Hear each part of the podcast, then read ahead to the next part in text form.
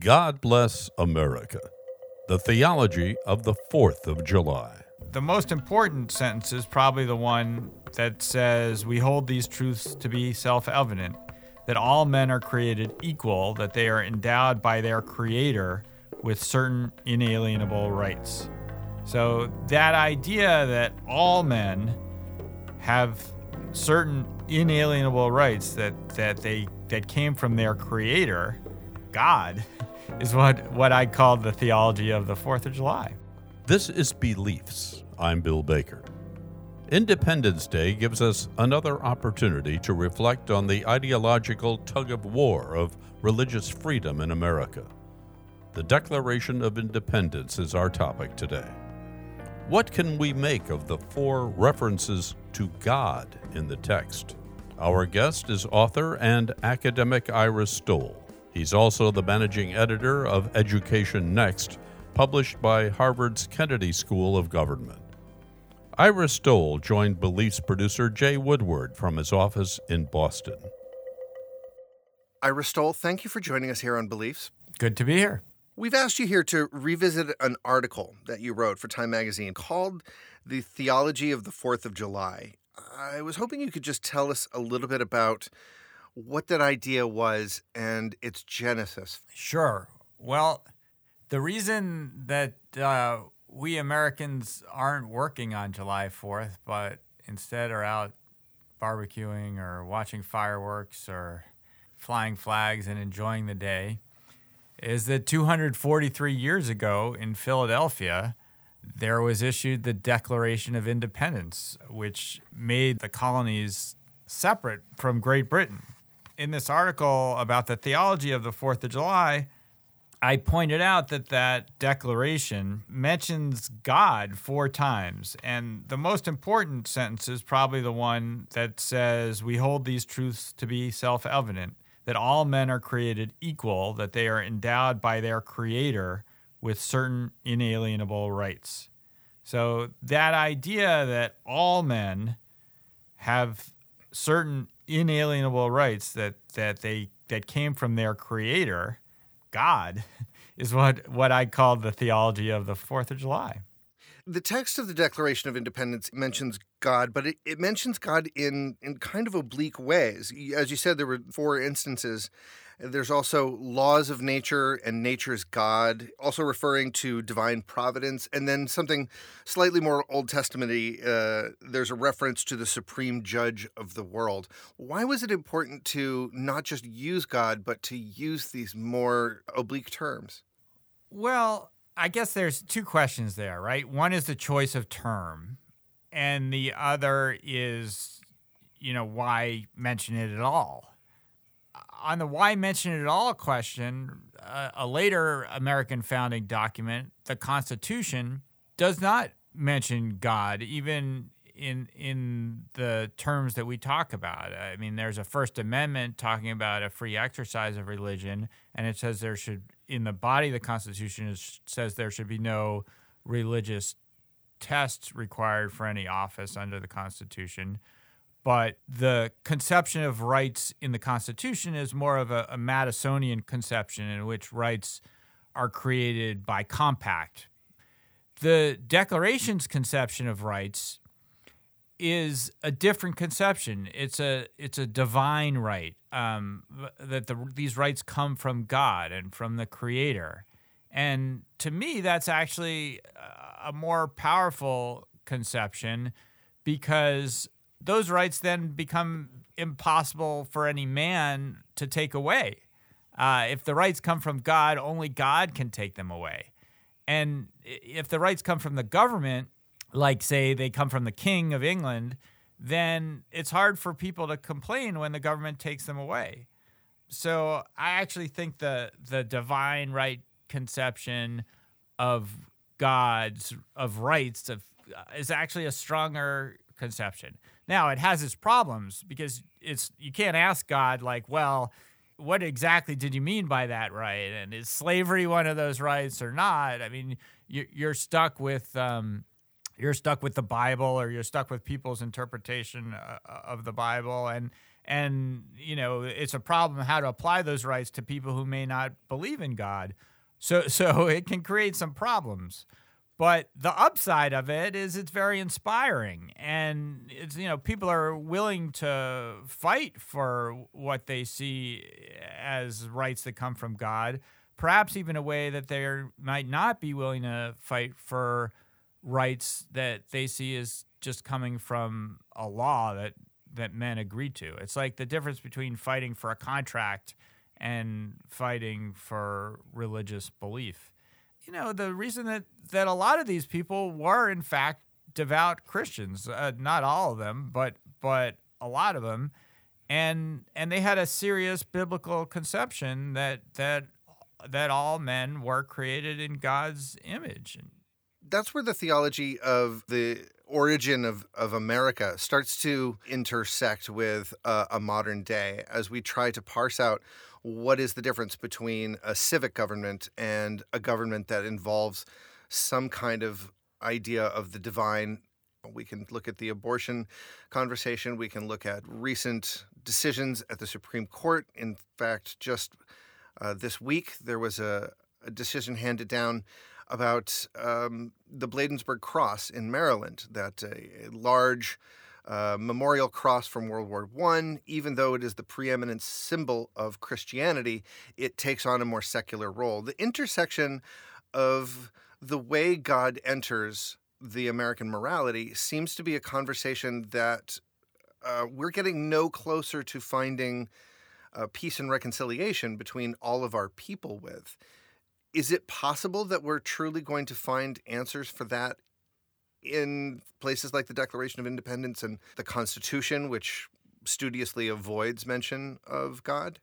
Right. Well, I think the founding documents are an important place to go. Uh, both the Declaration and the Constitution. That cross case that you mentioned does turn on the on the First Amendment to the Constitution, which, in the way it deals with religion, has has two pieces. It, it, has an establishment clause and a free exercise clause. So it says Congress shall make no law establishing a, an official religion of the whole country, but it also says that Congress should make no law interfering with people's free exercise of religion. Those seem to be at odds with each other. Yeah, well, there certainly can be intention with each other and the court's interpretation of the test of what constitutes an establishment and and what's a impermissible interference with free exercise has certainly evolved over time. Um, so stuff that used to be common, like school prayer, um, is now illegal. Uh, even the Pledge of Allegiance, uh, where there's a reference to one nation under God, people have a right to opt out of that. So yeah, uh, we fight over that, and we're continuing to fight over it.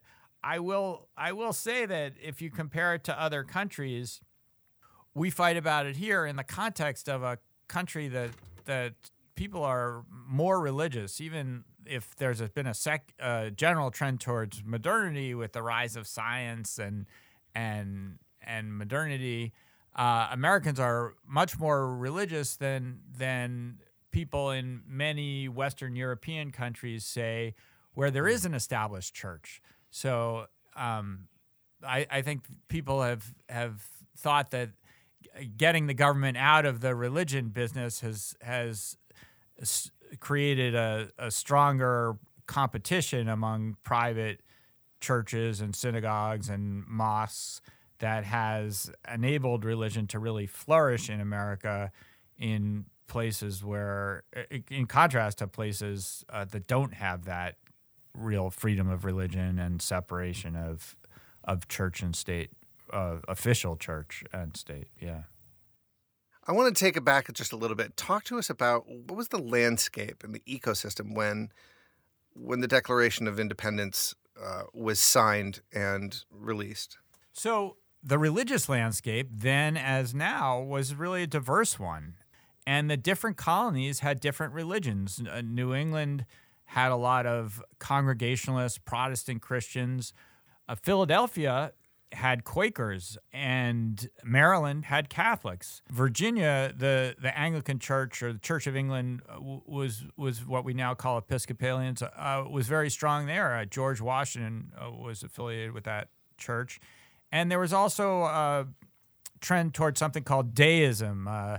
Uh, uh, this idea of God as a kind of remote watchmaker that that strongly influenced, say, Thomas Jefferson, who who created his own Bible with references to to Jesus uh, cut out, and they deliberately chose uh, Anglican clergymen to deliver the opening prayer at this Continental Congress, in part because they wanted to to show that it wasn't just a Congregationalist rebellion against England, but that they did want to um, keep it open in terms of the religious diversity. And, you know, I think that could be one reason to go back to your earlier question why they did choose more general terms to talk about God, the, this idea of the creator.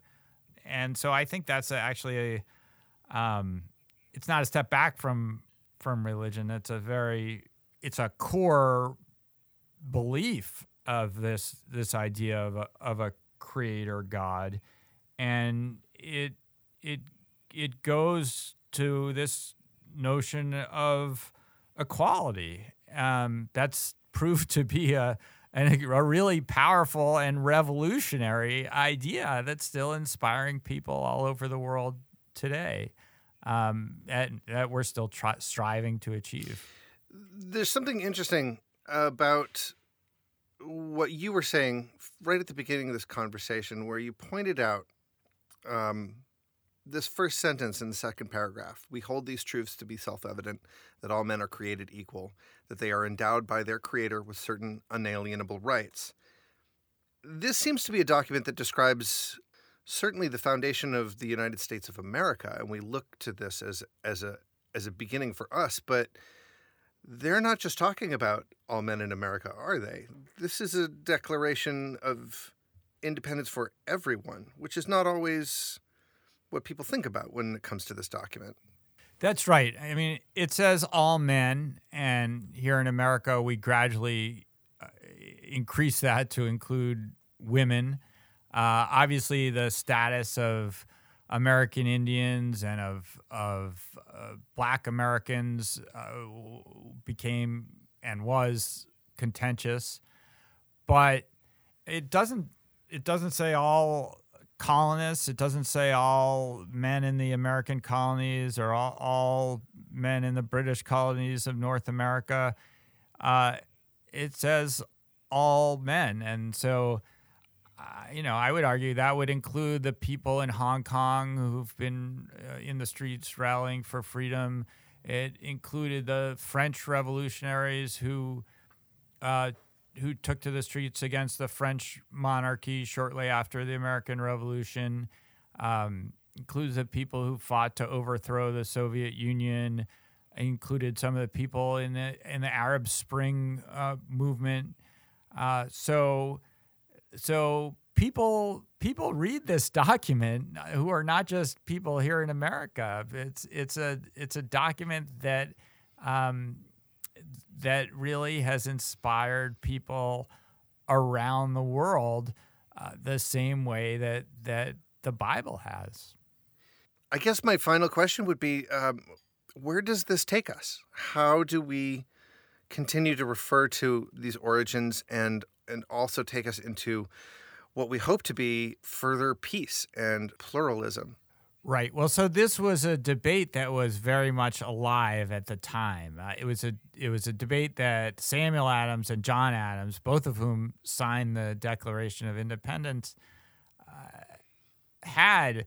Um, and I write about it in in the biography of Samuel Adams that I wrote, Samuel Adams: A Life, and and John Adams asked Samuel Adams whether he thought that uh, that savages could could govern themselves or you know were fit for liberty. And Samuel Adams said yes and John John Adams was a little more skeptical about it. Um, and so, you know, even though there is this statement in the Declaration about um, all men being created equal and all men having certain inalienable rights, it's an aspirational statement. And the speed at which uh, all those rights will be taken up and and everyone will actually have full access to those rights is something that you know we've been a little bit uncertain about uh, going back to the early days of the republic. I, I think um, those rights are more widely exercised than now than they have been uh, at at many times in the past. I mean, between the the the internet, the fall of the Soviet Union, um, the advance of freedom and democracy around the world, but it's not a one way street, and certainly there's there's still we have a long way to go before we're at the point where everybody has full political rights and everybody is is treated equally, uh, not just men but also women um, and and people of color and both in America and around the world. So I think the story of the of the almost 250 years since the Declaration of Independence has been the story of people gradually working to advance that vision that's laid out in that document. Ira Stoll, thank you for joining us on Beliefs. My pleasure. Happy July 4th. Happy 4th of July to you, sir. Our guest was the author and editor Ira Stoll. The conversation continues on our Facebook page and we tweet at Beliefs Podcast. If you like our program, come review us on iTunes. Beliefs is brought to you with the support of the Bernard L. Schwartz Center for Media, Public Policy, and Education at the Graduate School of Education at Fordham University. Jay Woodward is our producer. The theme music is by Edward Billis. I'm Bill Baker. Thank you for listening and tell a friend.